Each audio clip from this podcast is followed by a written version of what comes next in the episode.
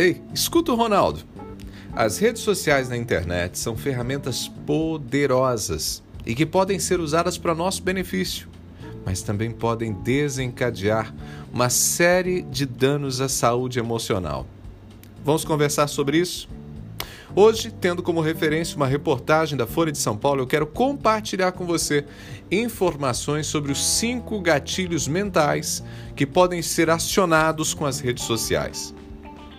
Gente, o hábito de se distrair vendo publicações em redes sociais é comum para pessoas de todas as idades. Os brasileiros passam em média 3 horas e 42 minutos por dia usando as ferramentas digitais. É, eu vou repetir o tempo: 3 horas e 42 minutos por dia. Essa é a média dos brasileiros. O problema é que essas plataformas podem gerar sintomas de depressão, ansiedade e baixa autoestima. Em setembro do ano passado, uma reportagem do jornal Wall Street Journal revelou que os homens que estão por trás das redes sociais têm consciência do potencial danoso que elas possuem, mas nada muda porque nas redes o produto somos nós. As redes sociais sofreram muitas mudanças nos últimos anos. Inicialmente, elas serviam para comunicação entre as pessoas, mas se tornaram fontes bilionárias de renda. Com isso, desenvolveram a estratégia dos algoritmos, likes e engajamentos, que ativam um mecanismo de recompensa em nosso cérebro, muito bem estudado por neurocientistas no mundo inteiro. Entenda, as redes sociais hoje são pensadas para nos tocar emocionalmente, para nos viciar, para motivar o consumo. Comprovadamente, alguns gatilhos emocionais são acionados pelas redes sociais. Primeiro, comparar a nossa vida com a dos outros. De forma até inconsciente, nós somos tocados pelo que acontece com as outras pessoas. E na rede sempre tem alguém mais feliz, vivendo uma vida melhor que a nossa. Nesse processo de comparação, nós somos acometidos por pensamentos de desvalorização. Isso aumenta a ansiedade e os sintomas depressivos, porque nunca conseguimos alcançar aquela suposta felicidade que só existe no mundo virtual. Um segundo gatilho já comprovado: o vício em redes sociais. Gente, hoje é difícil dizer que alguém não sofre os efeitos do vício em redes sociais. Devido ao efeito da dopamina, em maior ou menor grau, quem está nas redes já está viciado. O segredo agora é controlar o vício. Como forma de redução de danos, vale estipular horários para espiar as novidades da, do Instagram, do Facebook, do Twitter, do TikTok. Outra dica: desative as notificações. Isso ajuda muito.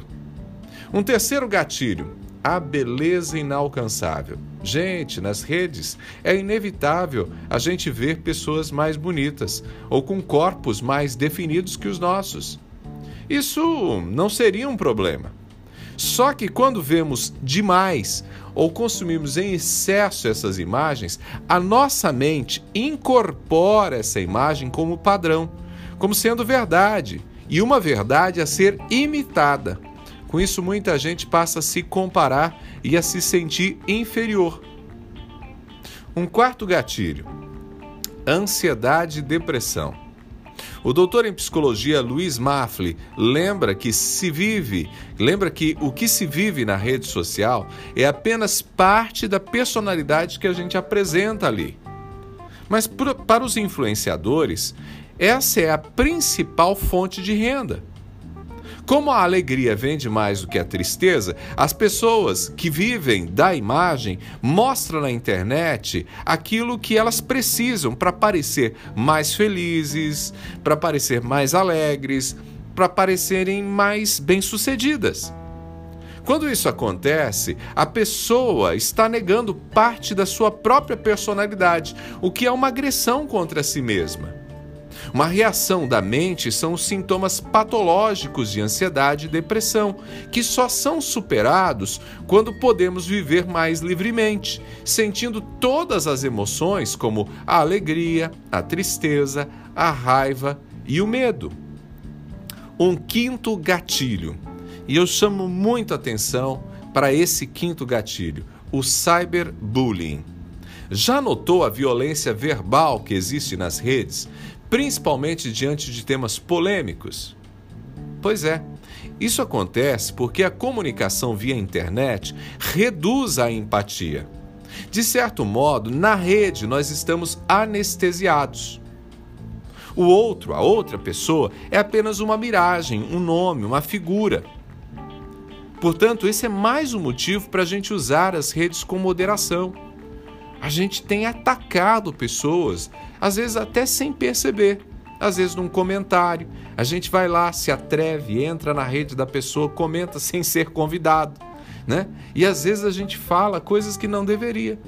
O cyberbullying é uma realidade e a gente vivencia essa realidade em função dessa redução que, é que, que ocorre na empatia que é promovida pela internet. Pegou a ideia? Anotou os cinco gatilhos? Se não anotou, pode mandar um alôzinho para mim lá no Instagram e eu mando essa mensagem para você. E ela fica disponível também no site da Novo Tempo. Combinadinho? Eu sou Ronaldo Neso, estou te esperando lá no Instagram, arroba Ronaldo Neso, arroba Ronaldo Neso. Abraços do Ronaldo, a gente se fala.